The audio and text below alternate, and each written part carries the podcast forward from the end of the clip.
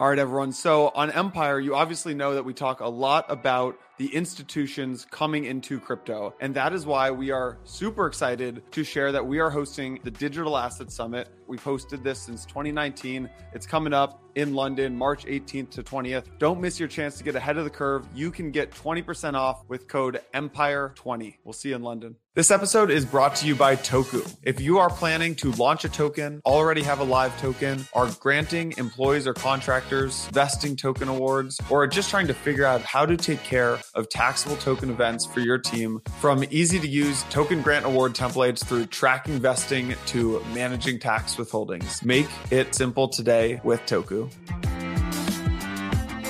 All right, everyone. Welcome back to another episode of Empire. We have uh, Joe McCann, founder, CEO, and CIO of Asymmetric, joining us. Joe, welcome to the show, man. Hey, thanks for having me. Glad to be here. Yeah. So I was reading your uh, most recent investor letter, and you kicked off with this uh, concept of short intellectual convexity.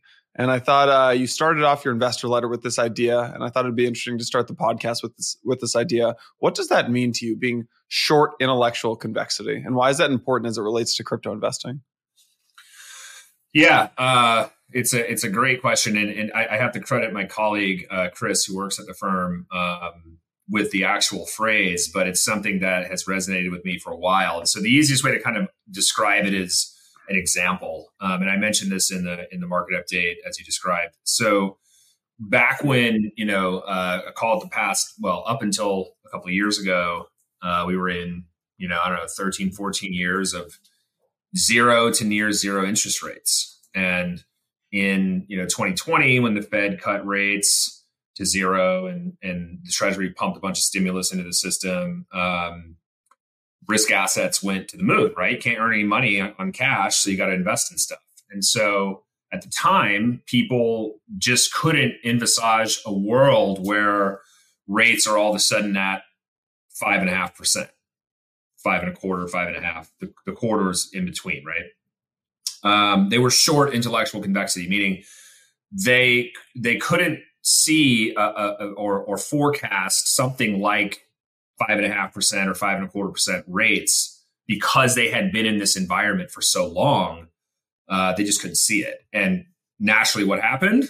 the the fastest tightening cycle I think ever, or certainly in a generation um, you know, hits the tape and and and people took it on the chin. Now, uh, you know, a lot of folks are sort of like, well, rates are going to just stay higher for longer, right? The same same thing, right? Now we're in this this environment where rates have risen so high that uh, why can't they keep going higher, or why why aren't they going to stay higher for longer? So this is not a necessarily a forecast for me to say, hey, the Fed's going to cut rates next week. The net of it is is that you know, look, um, right now people are short intellectual convexity with re- respect to rates, and we, you know, there's a there's a good chance that rates could be cut for some unforeseen reason. Um, and that applies to crypto, right? So one of the things that I mentioned in the in the um, market update is one of the hardest things about being a really good trader uh, in any asset class, but particularly crypto, is when the the market structure has changed, right? And so people have been beaten up, rightfully so, mentally and emotionally, probably spiritually, depending on how strong your maximalism is over the past, you know, call it 18, 20, 20 months. And uh, they couldn't envisage a world where, wait, actually, things are changing. Things are going to be like, you know, money's coming back into the system or, or, you know, altcoins are going to rise, et cetera, et cetera a lot of folks were uh, and still actually right now are offsides meaning they're they're they're not believing this rally they're not invested in this rally uh, and they are short intellectual convexity in that regard they can't envisage the world actually changing because it's been a certain way for so long and the way that you make fortunes as a trader or slash you know investor particularly in liquid assets is is understanding when is that that inflection point it's really, really, really hard to do. I've been doing this 23 years, so I have a little bit of experience. I trying to identify these things. I've definitely been wrong in the past uh, with identifying it, but in my opinion, um, we're there now, and the price action in October really suggested that. Uh, and then you know you, you kind of look at the, the overall flows that have been uh, coming into crypto related products. Um, they're huge, uh, and this isn't yeah. just necessarily Bitcoin. This is other things like Solana as well. So when you say that we're we're there now, what tell us more about what you mean by that? Sure. So, um, you know, in January we had a huge run in a number of uh, you know crypto assets. Total crypto market cap went up significantly you had a bunch of assets that were just completely battered. Um, you know, Solana being one of them, down 97% from its all time high or whatever. Uh, and those flows, you know, kind of managed, they kind of happened for a decent bit there in January, continued a little bit into February, and then kind of like Q2, we sort of traded a little bit sideways to lower. And then we had like, uh, you know the, the ETF news in June, and that that caused a bunch of additional interest, et cetera. But the, the reality was, like, if you looked at you know spot volumes and even um, uh, you know on chain volumes, they were just they weren't they weren't even there. Right? Like they were just dropping off at a precipitous pace. I mean, yes, you had like Pepe coin and you had ordinals and you had certain things that would like idiosyncratically spike, you know, interest in volumes, but that's just basically, you know, crypto natives, you know, speculating and punting around, shuffling money, right? Um, the difference now is, uh, I think, is heavily flow driven. So if you look at, um, like I mentioned just a second ago, if you look at like the actual institutional inflows into crypto right now, uh, they're very meaningful. The most um, October, I think, was like the month that had the highest amount of flows into Bitcoin, ETH, Solana, and a bunch of other products um, all year.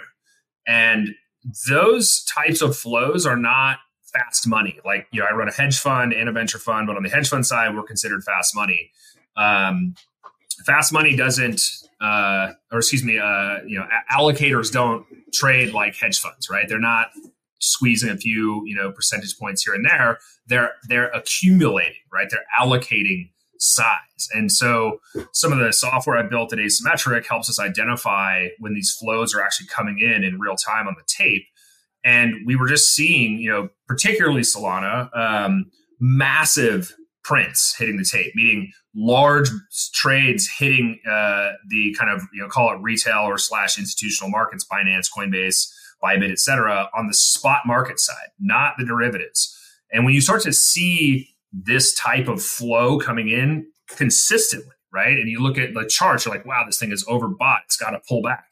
When it doesn't pull back, that is a very, very strong signal to you that there's real accumulation from allocators coming into the space. Now, we're not talking about tens of billions of dollars yet, but on a relative basis, the amount of flows that are coming in are meaningful. Now, in addition to that, if you look at um, stablecoin uh, um, flows coming back into exchanges, and particularly on chain, uh, they're rising at a pretty pretty large pace for the first time in a very long time. And so, one of the questions I would get from in investors earlier this year is kind of like, where who's the you know incremental marginal buyer of crypto at this point? And my answer was there isn't one. Uh, not until you actually start to see stablecoin flows come back into these markets, uh, because then people aren't necessarily speculating or investing in the space. And so, uh, you know, you, you kind of put that together. I also run a lot of technical analysis um, in addition to you know flows and and kind of the reading the tape, et cetera. And I put all these together and say, probabilistically, there's a high chance that this is actually a change in the market structure. Um, sure, I could be totally wrong, and it could plunge fifty percent while we're on this call. Right? That's that's crypto for you. But uh, the probabilities really favor it. And then finally, I think as you look into some major catalysts that are going to be uh, at the beginning of uh, uh, next year, the halving, of course. But also, uh, our view is really that the ETF uh, and and or ETFs will be approved in January, and so you see a lot of this in the options markets as well. So you see a lot of call buying and and, and people basically long vol into that general uh, strike, like that range, December January, um, which means they're they're bullish heading into that. And so yes, traders can be wrong, options traders can be wrong, um, but again, it's just like another one of those check boxes that are checked that suggests to me that this is actually meaningful uh, and a meaningful shift in the market structure today. Yeah. If you look at the crypto market cap as a proxy, you know, it really bottomed shy of just south of a, a trillion, right? A trillion, I believe. Um, yeah. And now you're at 1.4. So, you know, roughly speaking, there's been 400. Some of that's inflation driven, but call it th- between 300 and 400 billion is, you know, market cap expansion um, over the course of the year. Um, when you think about like which institutions in which jurisdictions, do you have a sense of where that is and and who's and what strategies are deploying? Yeah, great question. So the short answer is you can never actually know unless you're kind of the the dealer or the market maker.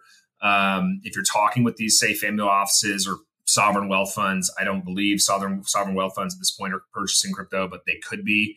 Um, what we try to do is look at what we call like the biorhythms throughout the trading day, right? So crypto, as you guys know, are 24 seven, but there's specific chunks of the day where um, you can see differences in in the flows. And so, you know, to, to begin every day, um, and I'm just I live on the west coast of the United States, so um, you know, at call it I don't know four ish a.m., four or five a.m. my time, so maybe seven eight a.m. East Coast time. Uh, you've got like the U.S. hours, and then when U.S. hours end, you then have the next you know technical day, uh, which Asia starts to, you know, trade. And then after that, you've got the European hours. So if you break those up into, you know, eight, three eight hour segments, you can kind of get a sense for um, who's actually buying, right? And so with respect to the US hours, these are the ones that we pay attention to, particularly um, because a lot of the institutional flow uh, comes through US hours and particularly through Coinbase. Um, because Coinbase has an institutional offering, uh, you can you can kind of suss out a lot from the order flow that's coming out of Coinbase. They have their Coinbase Prime offering, Coinbase Pro, with a number of other products. I get so confused every time I log into Coinbase, but um, so we we tend to look at you know U.S. hours, what's happening, particularly on Coinbase, and as that relates to something like like Binance. Um, we can't actually identify is this a family office? Is this a hedge fund? Is this an asset manager? Um, but what we can identify is, uh, or I guess we can infer from it, are the way that the flows are actually being accumulated. Uh, so there's two things that we look at. One is is um, can you kind of detect uh, what are called TWAP orders or time weighted average price. So somebody that just says, "Hey, buy me ten million dollars worth of Solana over the course of the next twelve hours." I don't, I don't care what the price is. Just you know, keep keep buying it. That's one thing that we do is we look for you know we detect these types of um, these types of uh, automated orders. Uh, the second thing that I kind of try to tend to look at uh, is the premium or discount on Coinbase relative to Binance. Um, Binance, as you guys know, has the majority of the market share for trading. There's all kinds of punters on that platform.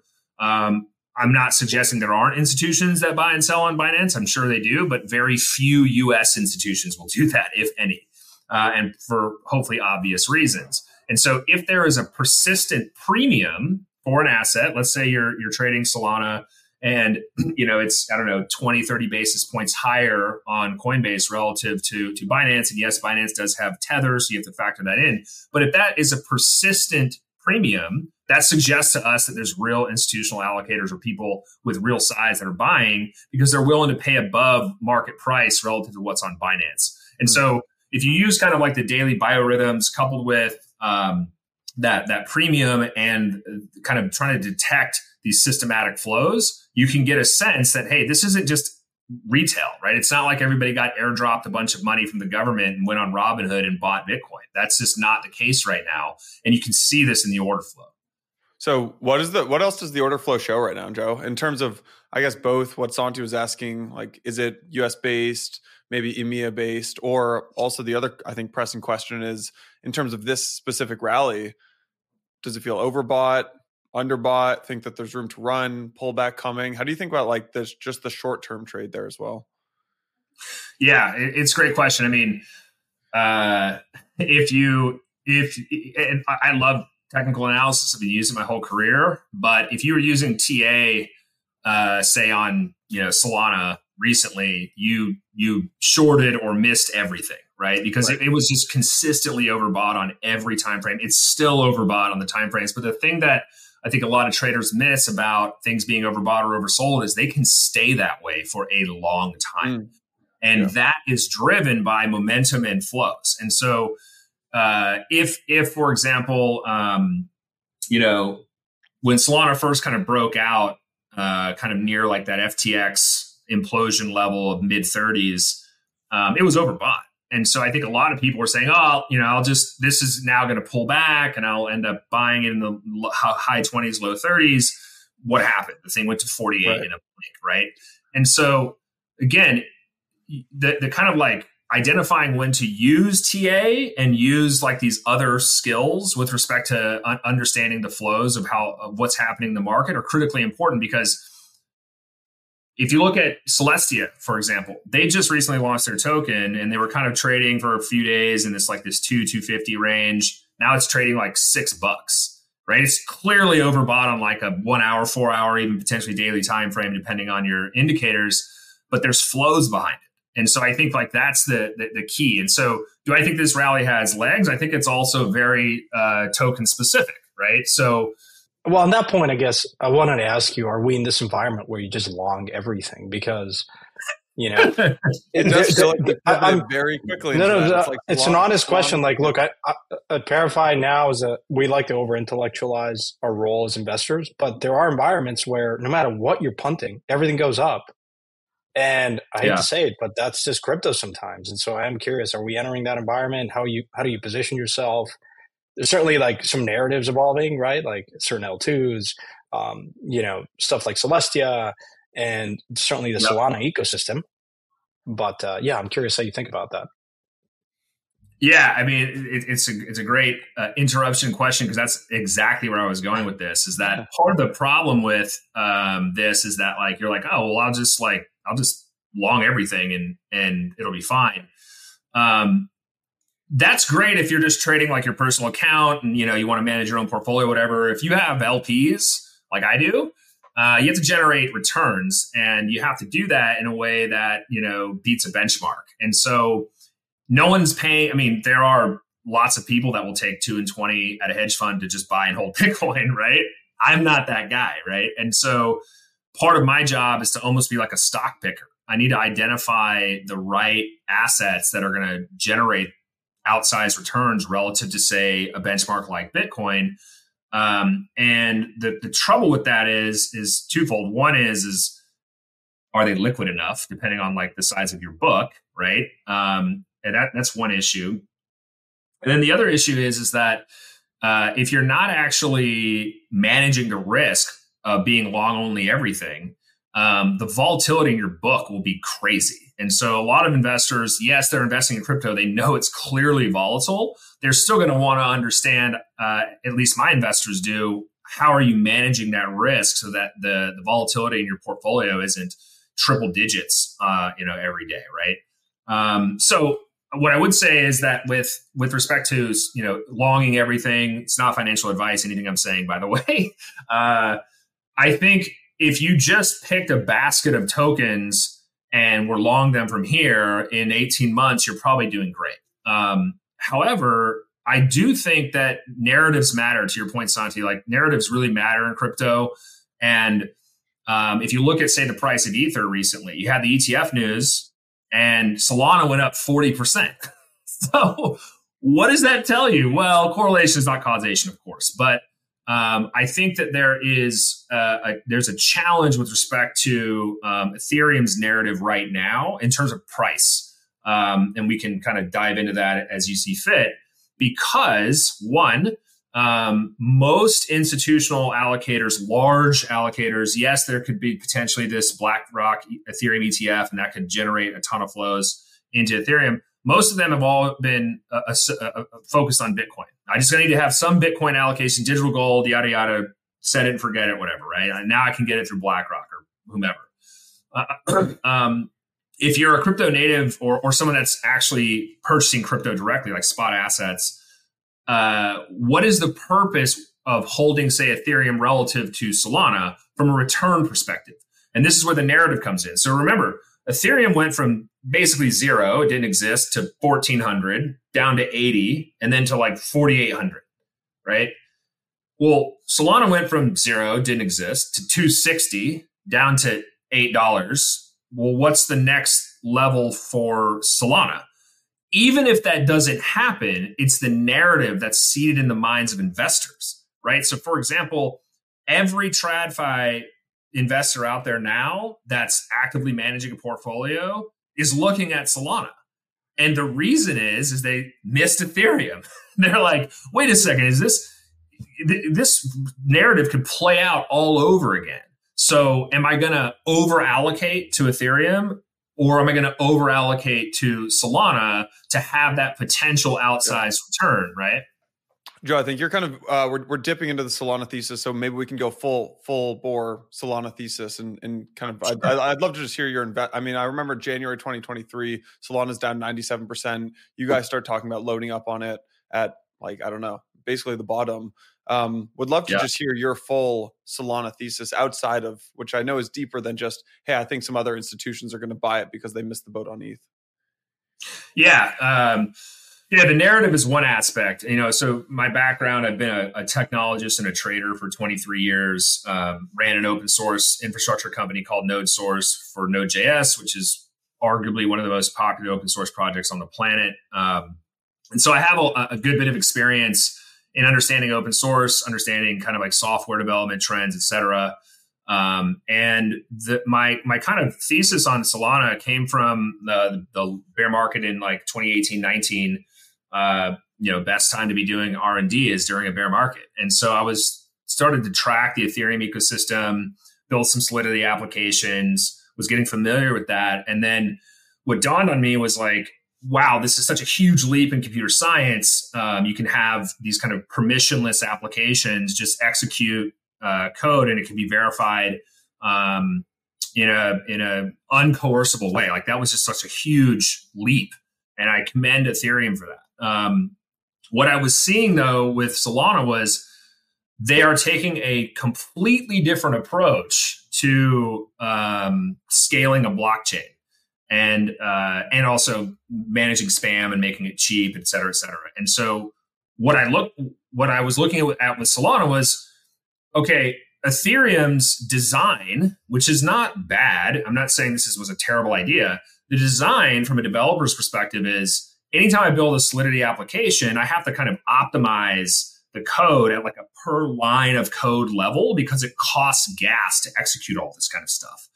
And that then uh, leads to like a second order effect of, well, developers are likely going to build applications that aren't meant to be interacted with very frequently because it's a non deterministic fee. It's not deterministic in, term, in terms of how long it'll take for the transaction to settle, et cetera, et cetera. Solana thought about this very differently. They were like, what if we made it dirt cheap and super fast? And also, we can do this by parallelizing transactions where when certain aspects of the state don't need to affect each other, they can be trans they can be transacted in parallel. This to me was like a movie I'd seen before in tech previously. This concept of parallelizing, you know, compute or tasks is not new. We can go back to, you know, processors when they started to add SIMD, which is single instruction multiple data set, right? You instead of just doing one thing, you can do four of them. It's the same concept. Um, and so my view was really, hey, if there's going to be uh, an alternative to the approach that Ethereum has taken with building, you know, call them smart smart contracts on Solana, they just call them programs. Um, it's probably going to look something like this. And furthermore, when you now enable developers to not worry about how long is this going to take, how much is it going to cost, the spectrum of applications that they can build widens dramatically. And so my view was, hey, for for the things that Ethereum is really good at, they'll probably just kind of own that. But for this other, you know, massive set of applications that developers will inevitably just try out new and interesting things, this feels like a platform that would enable them to do that. And what we've seen, irrespective of the price, what we've seen in Solana's, you know, kind of technological arc is yes, they've had challenges pretty much every open source project has, right? Um, they've resolved all of those issues, particularly around reliability. But more importantly, the things that they've now added, things like um, state compression and enabling like the minting of millions of NFTs for you know a couple of dollars. Uh, it's just not possible anywhere else, at least currently, right? It could happen on a new chain. It could happen with some you know, changes to some architectures, et cetera. But what's cool about this from my perspective is that when you enable developers, and I've seen this open source for a long time, when you enable developers to kind of have full expression of what they can and want to build, you end up with a lot of innovation. And to me, you know, I, hate, I don't want, I don't want to say I hate using this analogy because it, it, seems somewhat derogatory, but, um, you know, Ethereum is kind of like Android, right? Like uh, OEMs can utilize this and it, it's a, it's a mobile operating system and it works or whatever, right? But Solana kind of op- operates like the iPhone, where Apple controls this kind of vertically integrated state, even though, yes, Solana is open source and all that. The point being that the types of applications that can be built on an iPhone and, and people choose to build on iPhone first, even though they have less of a market share, uh, mm-hmm. ends up driving a lot of inf- innovation in the mobile space. I see the same sort of thing happening with something like Solana. Mm-hmm. What's Solana's biggest problem today? Uh, liquidity. We need more. We need more liquidity on chain. I'm serious. Like, look, oh, if you, if, I mean, is that a function of just not enough people, institutions, funds? Uh, certainly, the DeFi ecosystem is thriving. You know, you're seeing DEX volume surpassing Ethereum. Most recently, I've invested in closely kind of monitoring a lot of DeFi protocols, and the functionality and the protocols very much mimic the DeFi ecosystem in Ethereum. So when you say liquidity, can you help us unpack that? Yeah, I mean, look, uh, Ethereum was first. Ethereum was the best. Uh, they have the lion's share of of uh, assets available in pools and and locked up. I'm not a huge fan of TVL, but people tend to use that as a as a Schelling point for you know kind of like the value of a DeFi ecosystem. Um, it's just too low on Solana right now. um, and I think some of that had to do with the fallout from FTX.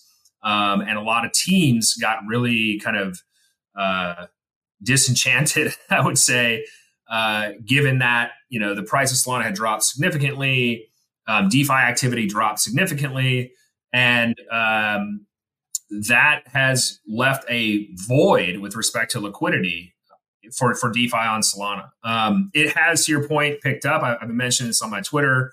Um, Dex volumes are off the charts. Stablecoin inflows are huge. That's just now happening, and so one kind of key thing that that did happen, quite literally at like the pico bottom. It was on I think Christmas Day last year.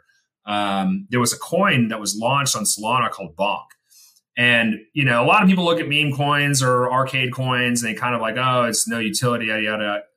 What was really fascinating about this this uh, kind of experiment that has gone incredibly well is that Bonk was airdropped to loads of developers in Solana that had been kind of you know upset with what had been happening with the Solana ecosystem. Like they've plowed all this time and energy and resource into it, and now all of a sudden this scammer you know, arguably one of the biggest frauds in U.S. history is being associated with it. It's dragging down. People are leaving, et cetera, et cetera. So what they did was they airdropped all of these, you know, uh, tokens to thousands and thousands and thousands of of wallets, and loads of those were developers. And it turns out that those developers are scattered all around the world, where a ten thousand dollar airdrop is really meaningful money for them to continue to persist on building on Solana. And so you had this interesting kind of set of dynamics where Solana hit eight dollars. You know, people were saying it was going to zero, which is obviously why we got long. Um, and furthermore, you had this kind of destitute mindset amongst the developer community that all of a sudden was kind of 180. And since then, Bonk has become kind of integrated into dozens of, of protocols throughout. Um, I think hundreds actually. I'm, I'm way underestimating this. And not only are, are they like you know integrated within uh, Solana, it, it, actually has become kind of like the culture coin for Solana. And so I've talked about this other podcast briefly about like if you wanted to invest in internet culture, like like how do you how do you buy a derivatives contract for internet culture?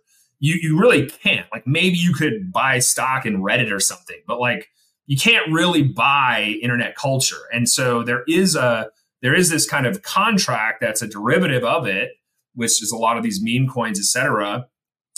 Bonk is by far the kind of culture coin for Solana. And it's one of the reasons why I think uh, a lot more retail will come to Solana is that Bonk, like it's integrated everywhere, and you can just kind of like try stuff out for fun. You can get airdropped a little bit of Bonk to just try, you know, swapping or doing something with NFTs or whatever the thing may actually be.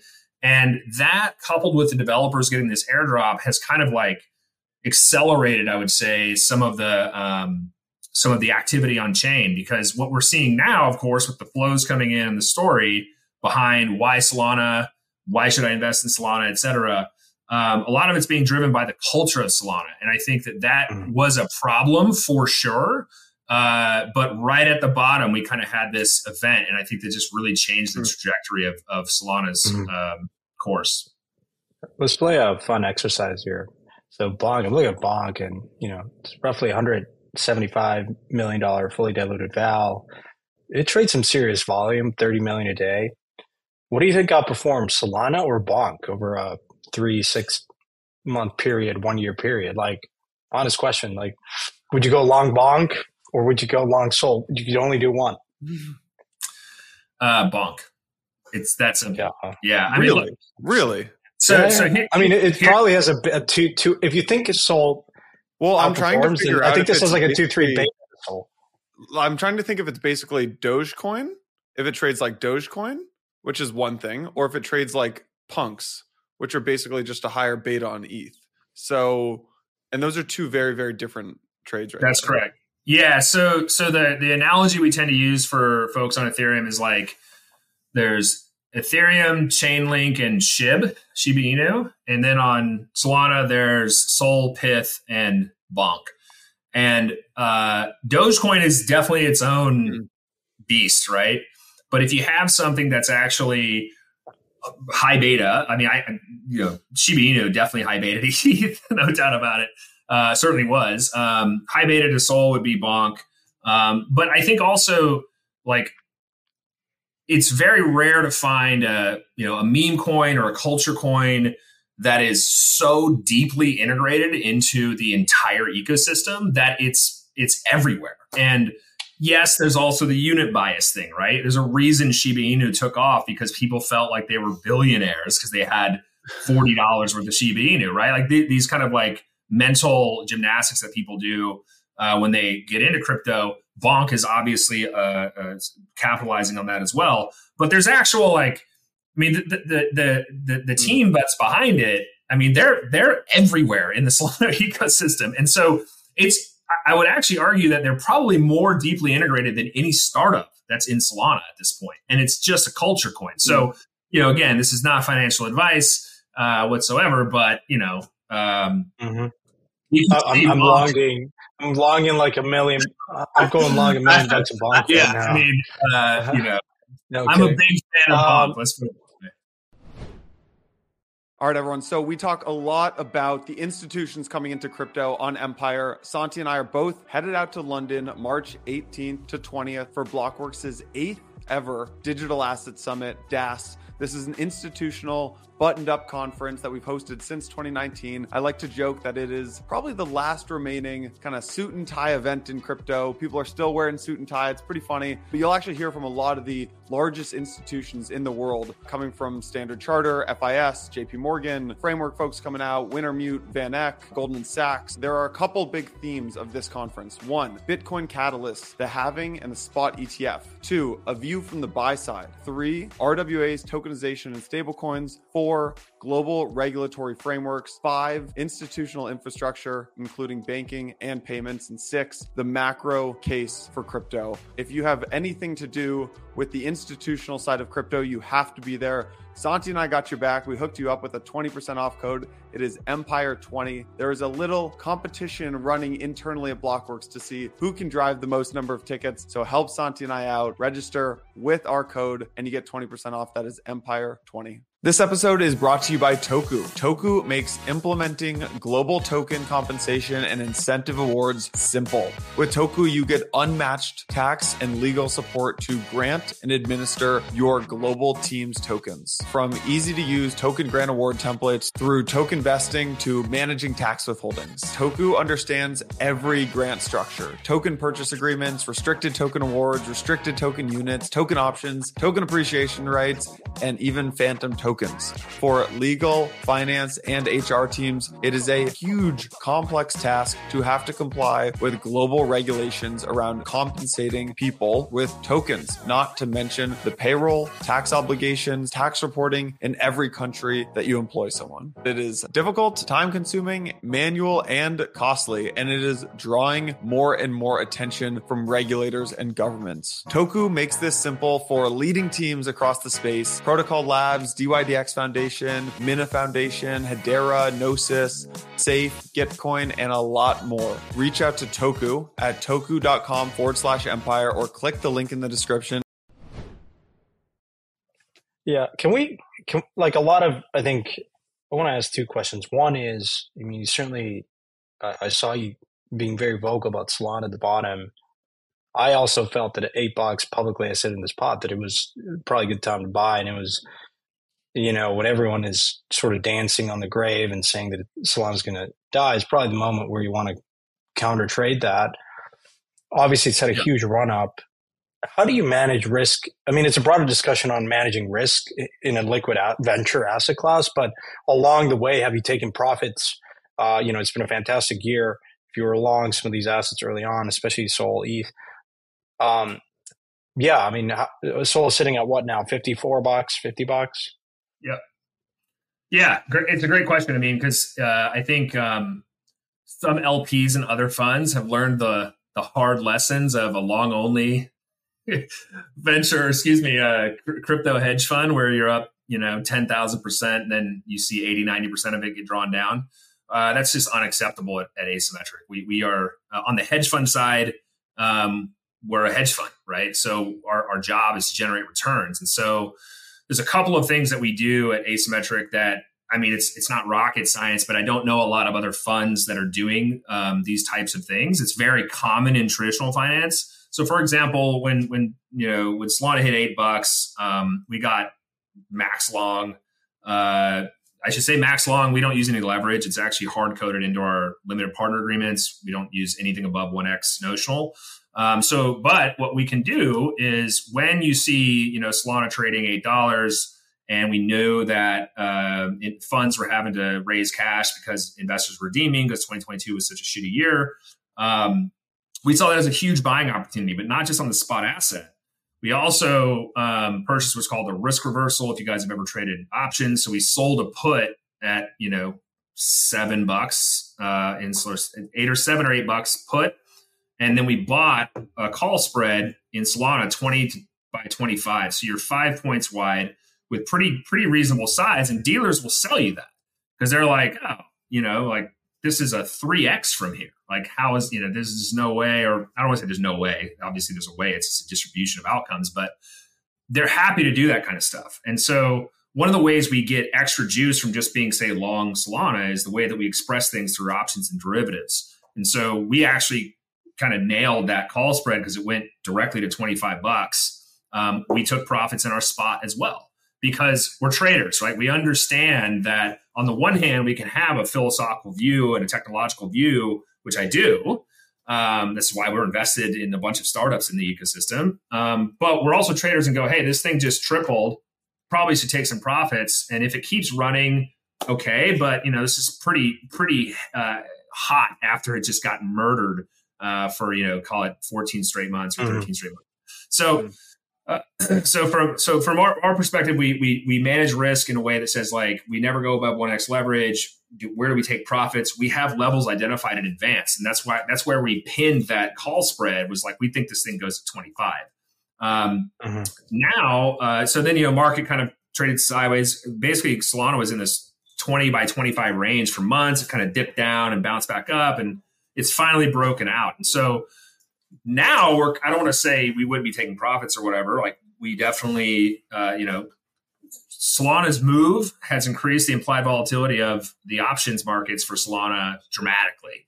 And so we like to sell vol when it's really expensive. So you can imagine that we're selling, you know, puts and calls uh, against some of the spot, generates some additional carry. And this protects us in the sense that if, you know, Solana pulls back, we maybe got puts that we can kind of lock in the, the profit there. Or if we're selling, say, I don't know, out of the money calls and we get called to it, we're probably taking profits at that level anyway. And so again, this isn't really like rocket science and TradFi. This is just, I don't think it's a, a common way that a lot of the liquid mm-hmm. hedge funds in crypto operate because most of them are just long only or they lack kind of the, you know, the capacity or, or knowledge for how to actually hedge your book or generate additional carry off of options and derivatives. Yeah. A lot of, uh, a lot of it has been inefficient pricing and who can sell you these things has it gotten better or worse because a lot of the market makers are gone and they you know no longer exist. And even when they were around pricing was rel- certainly relative to traditional finance just really wide and inefficient. So are you finding the ability to do that in size in this market? Yeah great question. And man do i have some stories. Um, so uh, i will not name names because that is not my my style I know that you guys want this as a media company, but I can't name names. Um, I'll give you an example. Um, so there are some dealers that we trade with that are publicly traded, like Galaxy, right? Great team. Love the team over there. They're by the book, you know, very little credit risk with someone like Galaxy. Um, knocking on wood as I say that. Uh, we like trading with Galaxy. Um, they're a little wider on pricing in some scenarios. In other cases, they're great, right? If they have an axe, which for folks that may not familiar with that that phrase, when a dealer is axed, it means you know an axe head points one direction or the other. So they're either you know too long or too short when they need to stay neutral. So they give really good pricing when they have an axe. Some dealers um, are uh, trade a lot of size, um, but are uh, I would say not exactly what you would think they would who they are right? Okay so i'll give you an example. Um, in june of this year we had a view inside asymmetric that um, there's going to be news on ripple some point during the summer. We didn't know when we just knew it was coming. Ripple was trading about i don't know 45 50 cents somewhere in that range. We said all right let's go ping our dealers and see like who will sell us really cheap you know wing options like wing call options, way out of the money options, um, and at what price, just and what size. And so we found a dealer that we that we were working with. We had done some trades with them in the past, uh, Bitcoin and Ethereum, and and I said, hey, uh, we're interested in buying, you know, August seventh, September seventh calls at, in uh, you know call it between seventy and seventy five cent range. So huge, huge move from fifty cents. Um, you know, what you, you guys make us an offer on this? Um, and they said, sure, sell them to us for a penny. And I said, I'll take as much as you'll sell me. And uh, they sold us about 15 million notional of uh, XRP. So it only cost us about, I don't know, $185,000, which is not a trivial amount of money. But um, suffice it to say, uh, when the Ripple news came out and it traded above 90 cents, we were very happy at Asymmetric. But guess what happened with the dealer? They made us a price when we tried to get out of the trade that basically was below the price we paid for it. So, yeah, this shit's still happening. Yep, it's definitely still happening. And so, you know, lesson learned never trade with them again, right? Very simple. And again, I'm not not naming names, not going to bash the dealer. Uh, they are very well known, but um, that's just bullshit. And you you effectively ruin your relationship and and your reputation when you do that type of stuff. On the other hand, there are really good dealers out there. Um, you know, it is actually a shame that Genesis Trading isn't around anymore because the trading arm was really really good. Yeah really good. And that is it. Yeah. And I do believe, I think there's rumors of a team that that team is ending up someplace else. And, and thank God, because they, they were very mm-hmm. good. Uh, um, and so, so there are other dealers that are doing the right stuff that are that are you know will make you a price. They're not going to pull this you know this bullshit um, that that we dealt with. Uh, and the more that we can kind of flush those types of actors out of the space, I think better overall. Because I'm telling you right now, an institutional fund much bigger than me that comes from TradFi into crypto and has that happen, you know, they're just not going to take this this space seriously because that kind mm-hmm. of stuff ne- would never happen in TradFi, right? Uh, it, there, well, there's. I'm, I'm, thinking of the I'm thinking of the Big Short scene where they're being quoted CDS yeah. once the, the price like prices start falling. They're like, wait a minute, why isn't it updated? It's actually going down. But uh, yes. yeah, like an efficient market. And what happens in that scenario? Like, do you do you contest the price? I mean, is, is there any recourse? Like, can you go find another bot? Like, I'm just kind of curious. Like, so yeah, so this is this is where it gets a little tricky, right? So, um, we could we, we could go to one of our dealers and say, hey, like we you know basically if we're long calls from 70 cents and ripple's trading 90 cents we say we want to short ripple at 90 cents and basically lock in the delta, right? So, you know, mm-hmm. if the calls go up in value and and at expiry they're trading whatever, like we make that money. If Ripple goes back down, well, we're shorted. So we basically locked in the delta. The problem with that is very few dealers will let you short that much Ripple, right? Because then you got to post all this additional collateral. Well, if my collateral's tied up someplace mm-hmm. else, right? Like it just becomes yeah, yeah. a major pain in the ass. And so um, uh, at the time we didn't uh, we were unable to kind of thread the needle on that which was as you can imagine a huge bummer yeah I'm, I'm, I'm, doing the uh, math on, on how much profit you would have made if, if these guys uh-huh. were actually legitimate yeah it was a lot um, i'll buy you coffee joe when i see you in person yeah, Not thank you. Uh, uh, so, so yeah, you, you could do something like that, but then there's the collateral issue. You could go to another dealer that would that would say, "Hey, um, where can you sell sell this sell these options to me? But but you know if i'm if i'm short the option i got to post initial margin. It's just it's a mess. And so mm-hmm. the ideal scenario is the deal on, dealer honors the price and and does the right thing. Um, in this scenario they did not. And so uh, you know not much you can do except chalk mm-hmm. it up to the game and move on. How concentrated is your book at any given time?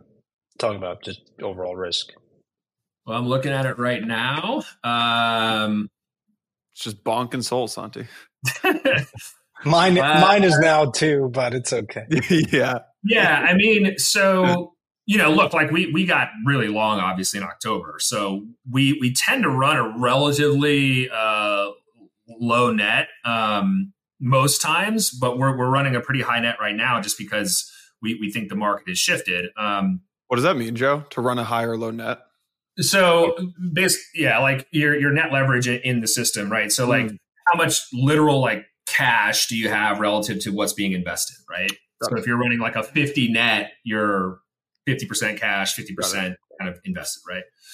Um, and one of the reasons we like to run a low net is we run a, we run a lot of option strategies and structures that enable us to be very capital efficient. And when we're right, they are worth a lot of money. And so you actually can still retain a significant amount of your cash on hand as opposed to just like you know YOLOing into a bunch of spot tokens and kind of crossing your fingers, uh, which is something we would mm-hmm. never do. Um, so you know, it, it's very you know to answer your question, Santi, it's very market dependent, right? So we have a pretty high concentration in Sol right now. You know, we do have some exposure to Ethereum and, and Bitcoin. Um, they, they, are smaller, as you can imagine. Uh, I think we actually mm-hmm. are the only fund that actually owns Bonk. Uh, so, uh, you know, Joe, yeah. what would you say to folks who on, are on the institutional side and feel like they've missed the entry for Solana? Um, yeah, that's another really good question. I mean, if you are if you're trying to well, I guess let me back up. It's probably what's your time horizon, which is like the kind of canned response to that, but it's really true, right? If if you think Solana can go to a thousand, and it's trading 50, you just hand over fist buy. Right? You don't you don't think about it. Um, if you're looking for like something a bit more short term, um, then I think you've got to be a little bit more diligent as to how you would kind of enter into the market. Um, I, you know, I, I run a Telegram cha- trading kind of channel, and I've been doing it for years. Uh, thousands of people subscribe to it, and it's it's a lot of fun because it's just kind of my stream of consciousness in there. But people always ask in the chat room, you know, should I buy this here? And I'm like, only you can answer that question, right? Like it's like I don't know your personal finances, I don't know your portfolio, I don't know what your risk tolerance is, and so um, do I think Solana is going significantly higher longer term? I hope it's clear that the answer is yes. Um, do I think you should mortgage your house and buy all your Solana right now? Probably not, right? Like, yeah. well, let's see what happens. But I, I do think well, the train uh, is left on this. Pro- probabilistically, certainly reflexivity is a big thing in markets and certainly in crypto. Would you say that Sol has a greater probability of hitting 100 than it does 20 over the next 90 days? Without a doubt. Uh, I would say super high probability it goes higher than it does go back to 20. And in fact, it's funny you mentioned 20 because I mentioned this actually, I think on in my trader chat a couple months ago is that, you know, Solana has been kind of trading in this 20 by 25 range for months. And so once it breaks out, what people will look at is, is that that's kind of like generational support almost, if you will. And so I don't think, I mean, look, anything can happen, right? Like this is crypto, but I think it would be yeah. a a, steal if it got back into the mid twenties. Um, I, I, you know, again, I'm not gonna, I'm not uh, kind of like a predictor of levels of where you should be buying from, but if you feel like it's run too fast, you know, too high, too fast, yeah, maybe you just set some bids at reasonable levels 10, 20, mm-hmm. 30% lower and then just like set it and forget it, right? If you're actively trading it like I am, you know, you got to be a little bit more diligent. Uh, I was just, you know, I I've been thinking a lot about just, of course, we're talking about flows and stable, like a lot of things, you know, in the grand scheme of things, not a lot of capital is required to double a lot of these assets or more. But what weighs on me relative to perhaps other cycles is sort of this whole macro. Uh, but, you know, to your point, yeah, I mean, rates are where they are. I'm not a macro expert, I think, but but you can't overlook that. I think now, um, where the market Nasdaq, like all of that is, you know, being tested. And I am curious how you factor all of that in, and does it compute into what you're seeing, or are you just saying, hey, look, we're constantly monitoring flows.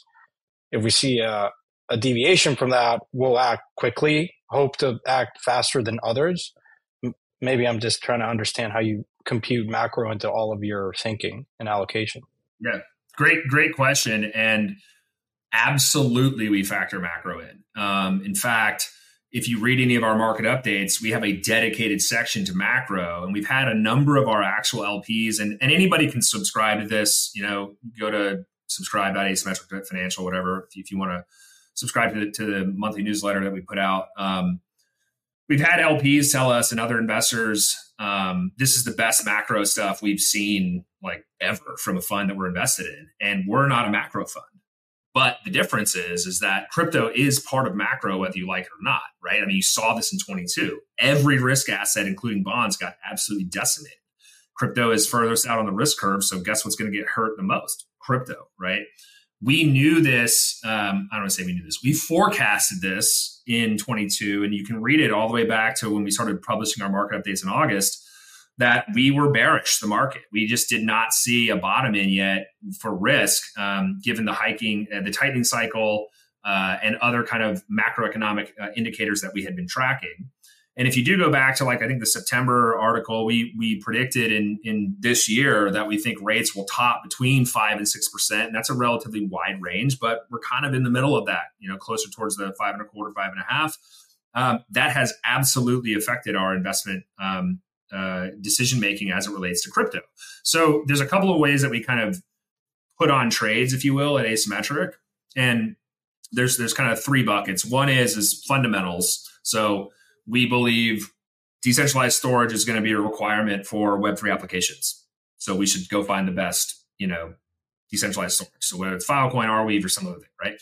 The other one is is kind of event or narrative driven. So the canonical example I use here is is in December of last year, we we had a view that um, the kind of uh, liquid staking narrative would really pick up steam as we head into the Shapella upgrade for Ethereum.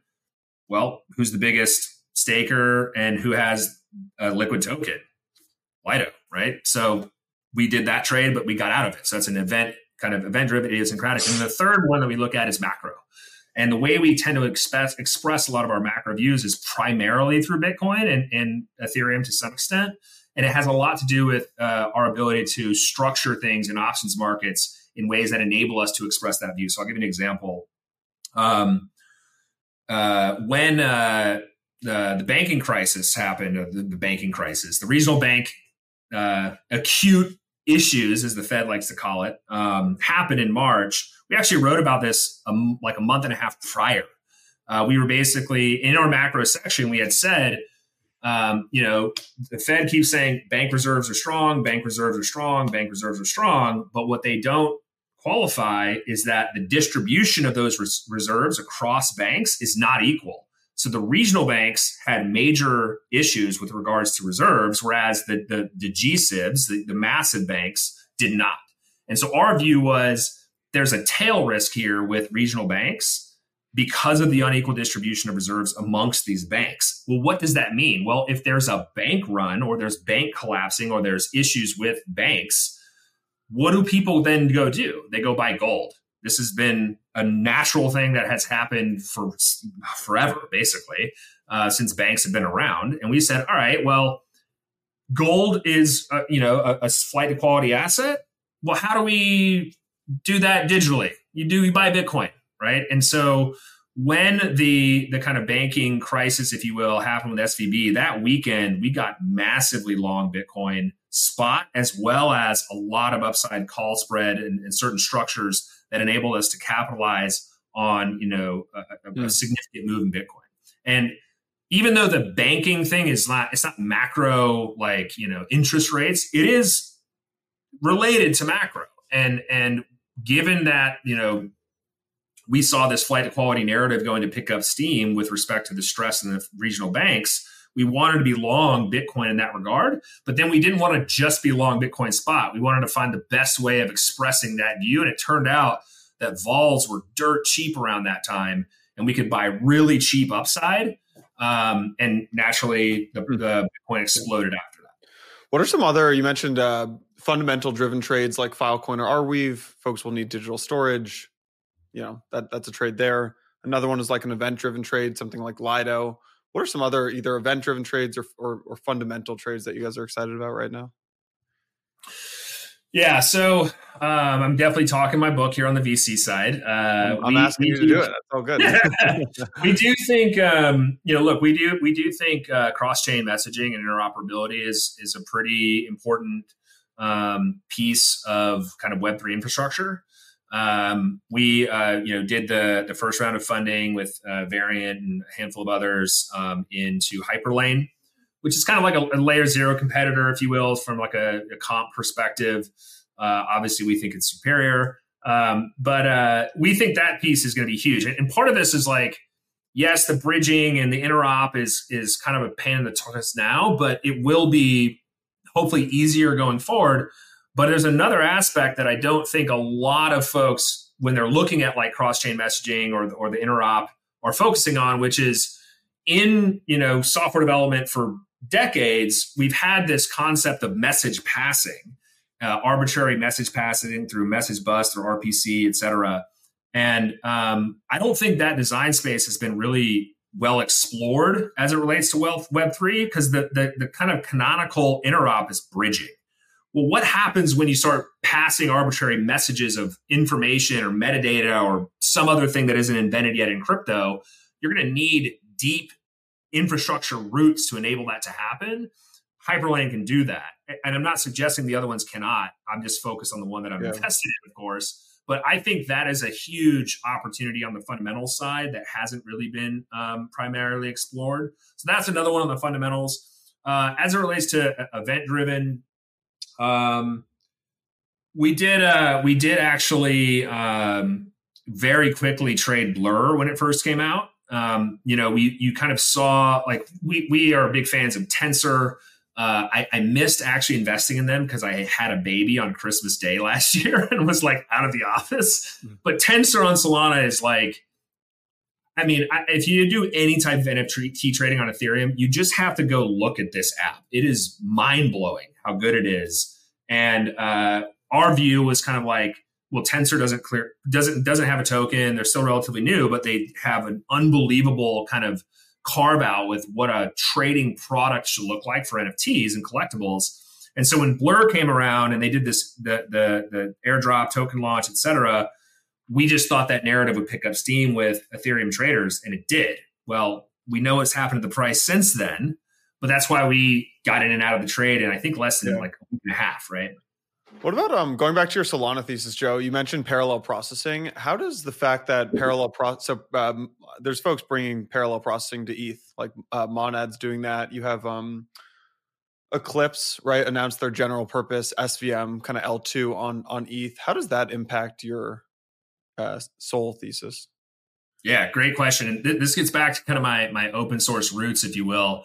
Uh, I was on, a, I think I was on the podcast with uh, the Lightspeed podcast, and they asked me about, um, you know, Eclipse, for example, and I am all for the SVM being forked and put everywhere. And the reason that this is so like in like you see me smiling is that this has happened over and over and over again in open source. When a kind of core technology starts to get forked or integrated or implemented in areas that uh, hasn't happened yet. Um, that core underlying technology has a very strong Lindy effect being built behind it. And the reason is you now have something like Eclipse, they have a dependency on the SVM. That means the SVM has to exist and persist in order for their project to be successful. So, uh, you know, the, the move lang chains, Aptos and Sui, they're using parallelization, right? Great. All you're doing is validating the thesis behind Solana. And so I think the more we see SVM get integrated uh, in, in, other areas, the, the team at Monad, what they're doing is awesome. We're big supporters of that as well. All this, uh, you know, I don't want to say the value of the token accrues back to Solana, but the intellectual value ends up flowing back to who did it first, which was Solana. And I think that that is an extremely powerful um, uh, statement to be made to new investors that are coming into the space to say, hey, look, from a first principles perspective, Solana did something fundamentally different that people said would not work. It's working. And by the way, it's now being, you know, kind of modeled with these new move lang chains. You're being modeled with Monad. It's being forked into a, a Eclipse. It's being uh, it's being forked uh, into actually the Pyth network. So if you guys are familiar with Pyth, it's a pricing or decentralized pricing oracle, right? So their 1.0 version just used Solana. Um, well, guess what they're doing? Their 2.0 version is an application specific chain built on Solana. Uh, the guy, um, the founder of Maker, what is he using for his new project? Solana, right? It's a fork of Solana. So this is all I'm pro. excited about how the, how the SVM being open source kind of lends itself to these new ideas that you can utilize the SVM in a, in, in, a, in a bunch of different ways, basically. Exactly. But you're saying that that value all ends up not maybe directly flowing back to Sol, but almost indirectly because it's the where it all came from. Exactly. So there, there's there's you know, precedence of this in, in software design. So if you look at the Linux kernel, how many flavors of Linux are there? Yeah. I don't know, dozens at this yeah. point um, or the JVM, the Java Virtual Machine, created by Sun Microsystems. The JVM is literally everywhere. Like your TVs, your micro, it's it is pervasive, and there are multiple kind of you know versions, if you will, of the JVM and the, the JDK itself, the Java Development Kit.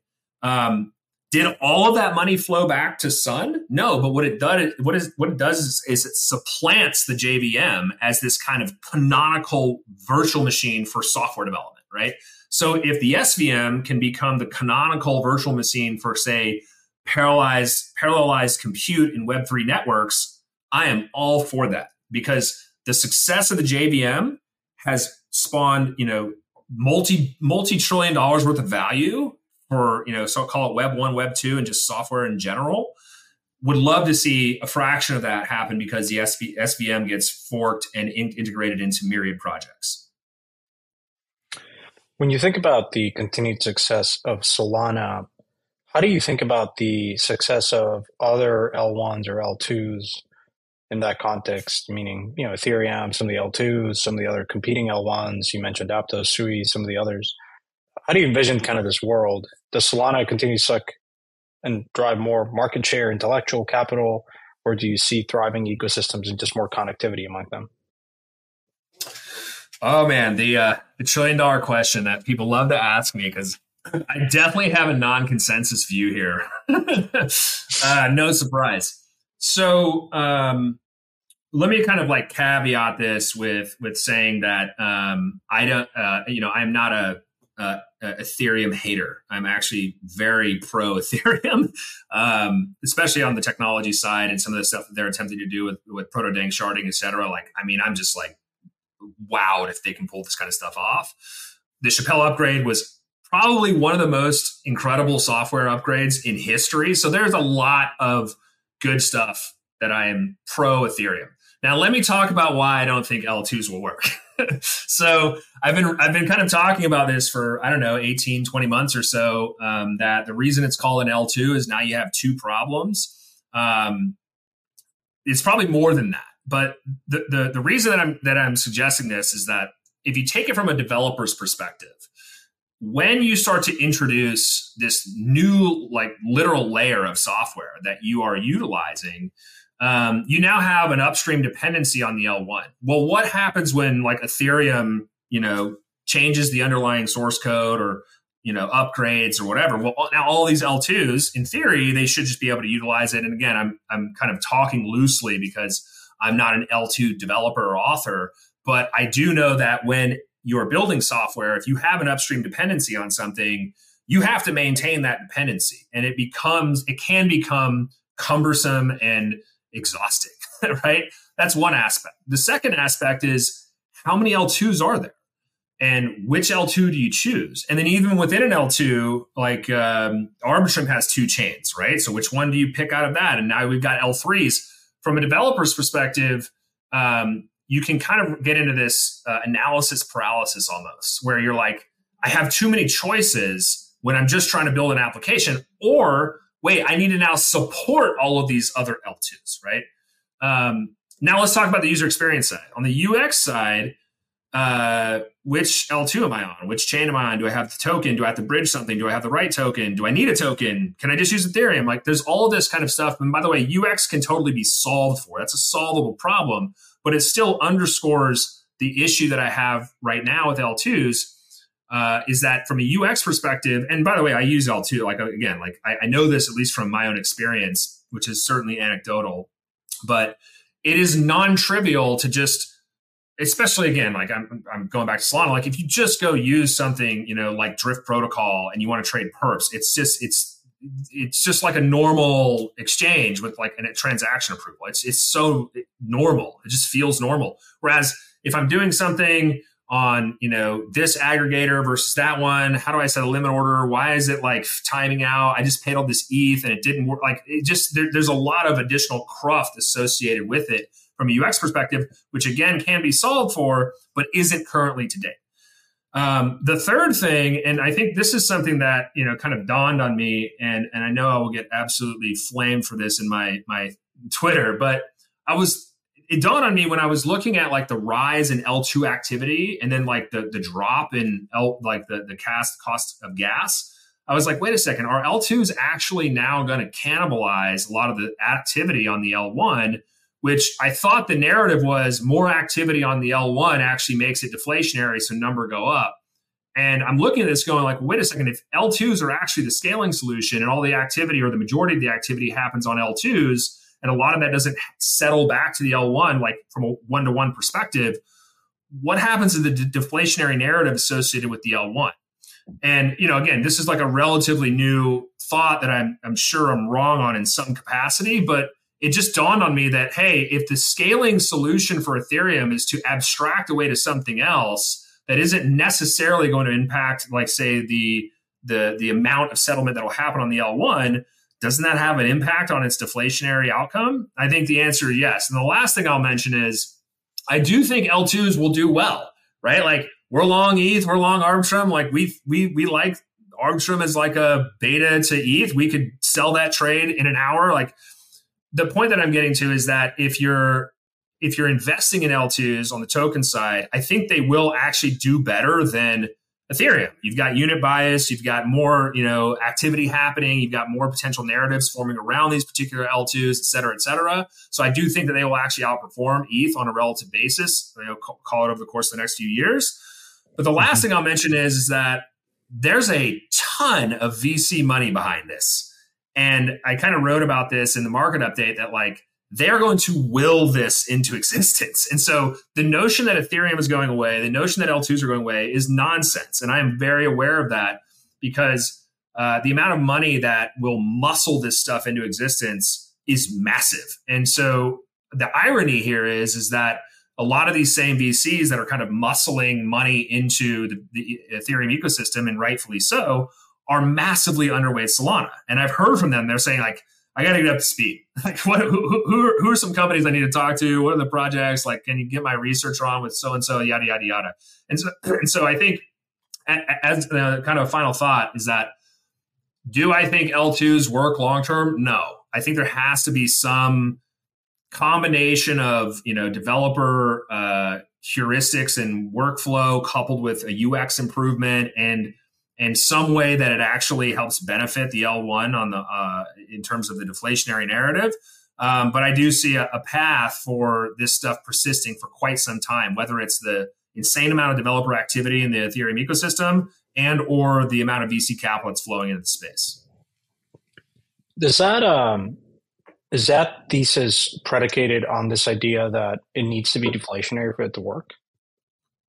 No, I'm just saying like the uh, there has been a very strong narrative, I, I would argue, from mo- multiple yeah. communities, not just the Ethereum community, that that hey, now that we're a proof of stake with the activity on the chain going up, it, it becomes deflationary, which is amazing.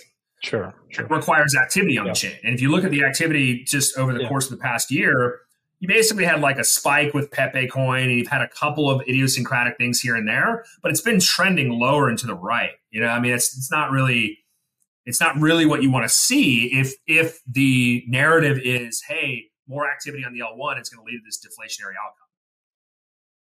Yeah. No certainly. I mean i think the the more important nuance thing is what is the relationship between increased activity in l2 and how much of that is settling back to the l1 and what does that ultimately right. translate into? Because i think uh, the counter argument to that is look you believe that we're so early the use cases are vast powered by enabled by an l2 that if you believe that the user activity and volume is going to, you know, do some sort of order of magnitude or two increase across these L2s, that will, again, based on the ratio that you're assuming, will benefit the L1. But it again, I, I it's all agree. on the margin, right? And that's exactly when I was talking with one of my colleagues, kind of sussing out my my theory here my my kind of response was it would require like orders of magnitude more activity in L2s, which could certainly happen in, with you know mass consumer adoption of of uh, uh, Web three through Ethereum slash mm-hmm. L2s. It could absolutely happen. I, I, like the, the the current forecast that I see has a lot of friction in front of it. So, for example, if you look at the crazy amount of activity that's happened in Solana over the past you know month plus, imagine that kind of on a relative basis for L2s I think that genuinely benefits the L1. We're just like, you know, yeah. there's the the UX challenges Although, and the workflow as well. Yeah.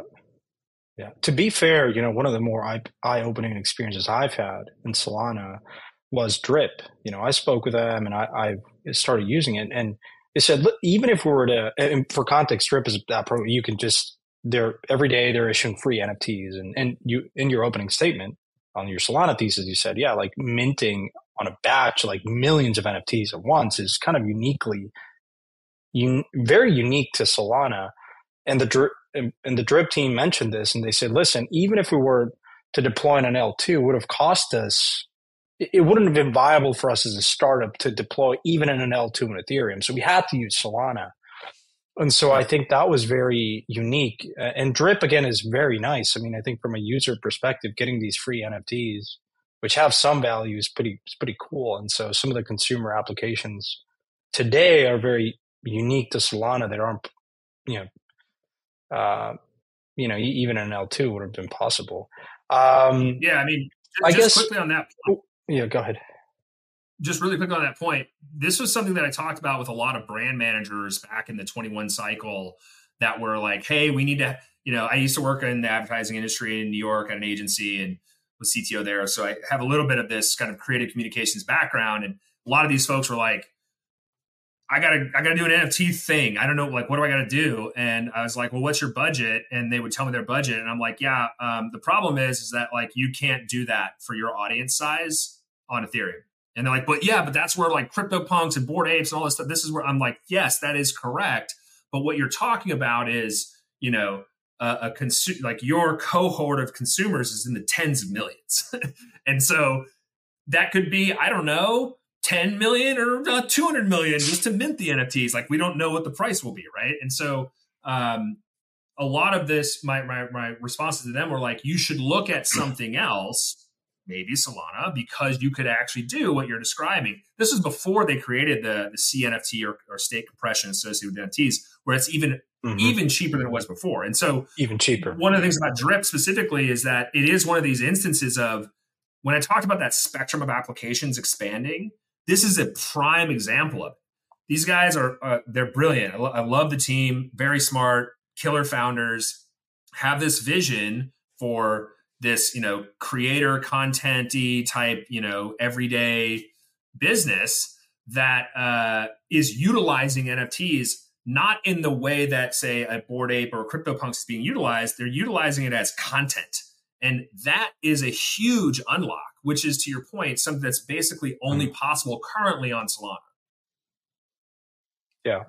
Yeah. My, my when I, people ask me why Solana, it's like it really enables unique consumer applications. And the fee market is just a very elegant design. And and that talks to like perhaps a third point is the team, the DNA of the team and Anatoly and, and everyone else is they've just probably the best team that has taken at times very harsh criticism and used that to their advantage to improve a protocol because you're constantly in open source to your point improving it. And i think that's winning if solana wins like i mean it's already winning but if like i think that's their main advantage is that they're they're just they're just built a bit different.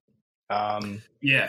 what could yeah what could derail solana at this point and then in, in the last couple of minutes i want to get your take on perhaps certain applications that you're excited about or sectors that need more funding in the ecosystem that you have a venture arm as well that you're looking out for?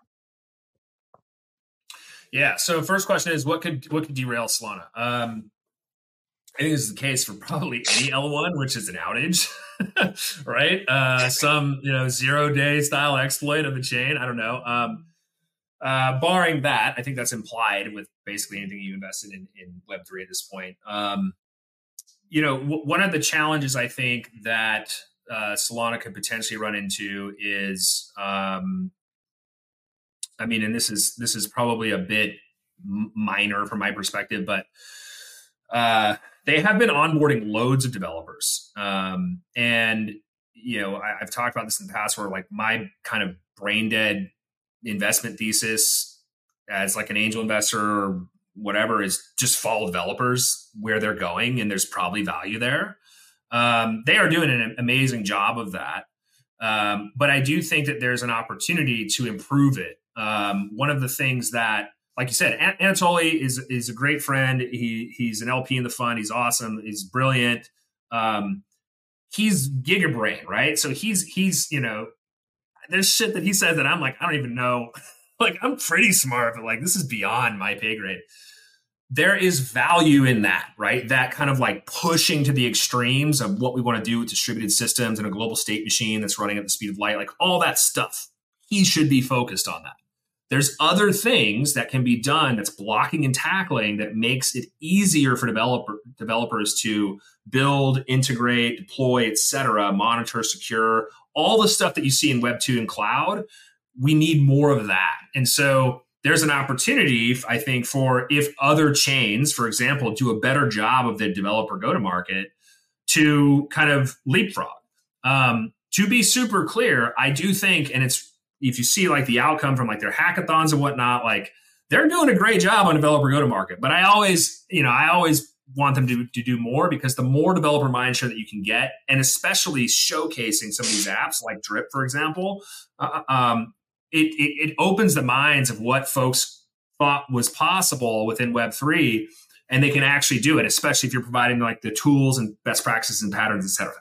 And so it's a minor point because I think they're doing a good job, but it is a, it is a potential area uh, of, of weakness. Um, uh, in regards mm-hmm. to some of the apps that I'm, I guess on that on that oh, sure. on that point, maybe this is a point. Um, does the fact that some projects are not open source concern you? I mean, I've invested in this company called Sec3 with Toly, and it's actually one of my largest checks because I think they're focused on improving security and auditing for teams, and specifically focused on Solana. And and again, some teams that are not open source. A lot of them are not. I think still. Actually, very few are open source in Solana ecosystem. So I'm curious, like, does that concern you at all? Me- so, um, Anatol and I both pound the table on this on Twitter all the time. Uh, the there is there is something um, that I think rightfully scares entrepreneurs about releasing their code for free because they think anybody can just take it and clone it and then that, like they're how are they going to capture any value and i'm like this is the open source business model it's really fucking hard i did it before tokens it's hard it's really hard so you have to build something that people want to use and also, you know, integrate, interoperate, interoperate with. And so, um, I I am the the optimal goal would be 100% of all Solana programs are open source. That's never going to happen. Um, should we have more of that? Absolutely. It doesn't concern me to the extent that, uh, well, more Solidity programs or contracts are open source than, Solana, which is true. That's a problem for the ecosystem. I think it's a, a it's a, a, maturity step that will happen with the entrepreneurs and developers in the space. And, and by the way, um, Armani Ferrante of Backpack, Coral, that team, he gets it. I've had conversations with him and like open sourcing and understanding the power of open source and how it is basically a free distribution channel for your software is unbelievably powerful. The question is, how do I make money? How do I generate, you know, income as a business around this? And there are, you know, some tactics I, have talked with some of these founders about because I'm an advisor to a lot of them on this. And so um, th- there's, you know, you can you can charge hosting like on the Web two worlds hosting, extensions, enterprise, yada yada yada. What are those things like in Web three? Well, we're kind of yet to see. But I, I bet building a killer application on top of it, where no one can build it better than you, is probably one of them. I mean, by the way, there's a reason that Elon Musk open sourced all of Tesla's IP he just created a market of EVs that he dominates, right? So, yes, you're not Elon Musk, but the same principle applies. You start to distribute your open source code, you're creating a market where your app is the best. Uh, so, Joe, I mean, this has been a fantastic episode. Um, you're a great thinker. I don't know if you want to finish off in terms of what are, what's your outlook for the ecosystem, things that you're really excited about, um, both on the venture and liquid side, and maybe use cases that may emerge this cycle but up to you. Yeah. You know. So sure. So um, you know, in Solana, I think uh man, there's a lot of amazing projects. So I Jito is lights out. Um, liquid staking. They're they're creating a decentralized uh, stake staking pool operator called StakeNet. I'm probably butchering that. Sorry, Lucas and team. Um, Jito is awesome. Uh, big fan of that. Uh, I think um, there's a there's a, a, kind of a lesser known I think protocol called GooseFX that does some really interesting single side liquidity staking. They've got a pretty novel mm-hmm. approach to this where it's different than what you would get in Uniswap V3. Um, I, I, does it sound? It sounds like uh, sorry to interrupt there, but it sounds like we're basically uh, taking all of the lessons of what happened on, on DeFi on ETH of the last five six years, or really I guess just th- last three four years, and building what feels like I've played around with some of the MarginFi, Orca, Jupiter, yep. uh, what Ellipsis is building with Phoenix. Like it, these feel like almost cleaner, smoother products. Um, but it also feels like we've had three to five years of lessons learned. It, do you see a DeFi evolving in a similar way that e, uh, DeFi and ETH evolved, or or different? Yeah, it's a great question. I was actually going to mention Jupiter. Um, yeah. The number one app I send people to to get started with Solana is Jupiter. I mean, yeah. I, have, I have guys that are like crypto, just idiots that use Jupiter and they're like, this is an amazing product. I'm like, exactly. That's what it's supposed to feel like, right? Um, the thing I will mention is that yes, I do think uh, yes, there's DeFi on Ethereum, DeFi on Solana. Great. The products on DeFi uh, on, on Solana are, in most cases, I have found smoother, easier to work with in general. This does not mean that Solana DeFi is just a, a, copy and paste of what is on Ethereum. In fact, one of the hackathon winners, and I'm drawing a blank on their name, which is shameful, they're creating um, these kind of composable order books. Like, I don't even know if this is possible in TradFi. Like, they're just taking the concept of order books and making them composable in ways that I don't fully understand yet the value, which is why I need to meet the team. But like that's where are you seeing that anywhere? And I'm not seeing that anywhere. And so again, this kind of underscores what's only possible on Solana, as well as when you give developers free reign, massive spectrum to be building cool stuff on, you end up with stuff like this. Maybe it doesn't go anywhere. But the the idea that that type of innovation is even possible is just makes me extremely bullish on what's happening on Solana long term. Joe, like Santi said, man, great great conversation. Really appreciate it. Uh, have a feeling this won't be the last time you're on you're on Empire. So thanks again, man. Enjoyed it. Yeah, my pleasure. It's great. Yeah, during this episode, I went and subscribed to the Fun newsletter, so everyone should go and do the same. Probably. We'll, we'll put so, the link in the show notes. Thanks, Joe. Cool. Yeah. Thanks, Joe. Hey everyone, thank you so much for watching today's episode. Really hope you enjoyed it. We wanted to take a second to just remind you about our upcoming Digital Asset Summit in London, March 18th to 20th. Santi and I got your back. Seats are limited, and we hooked you up with a 20% off discount code. It is Empire20. If you heard it earlier in the podcast, there's a little competition running at Blockworks to see who can drive the most number of tickets. So when you register for the Digital Asset Summit, make sure you use our code 2020. See you in London.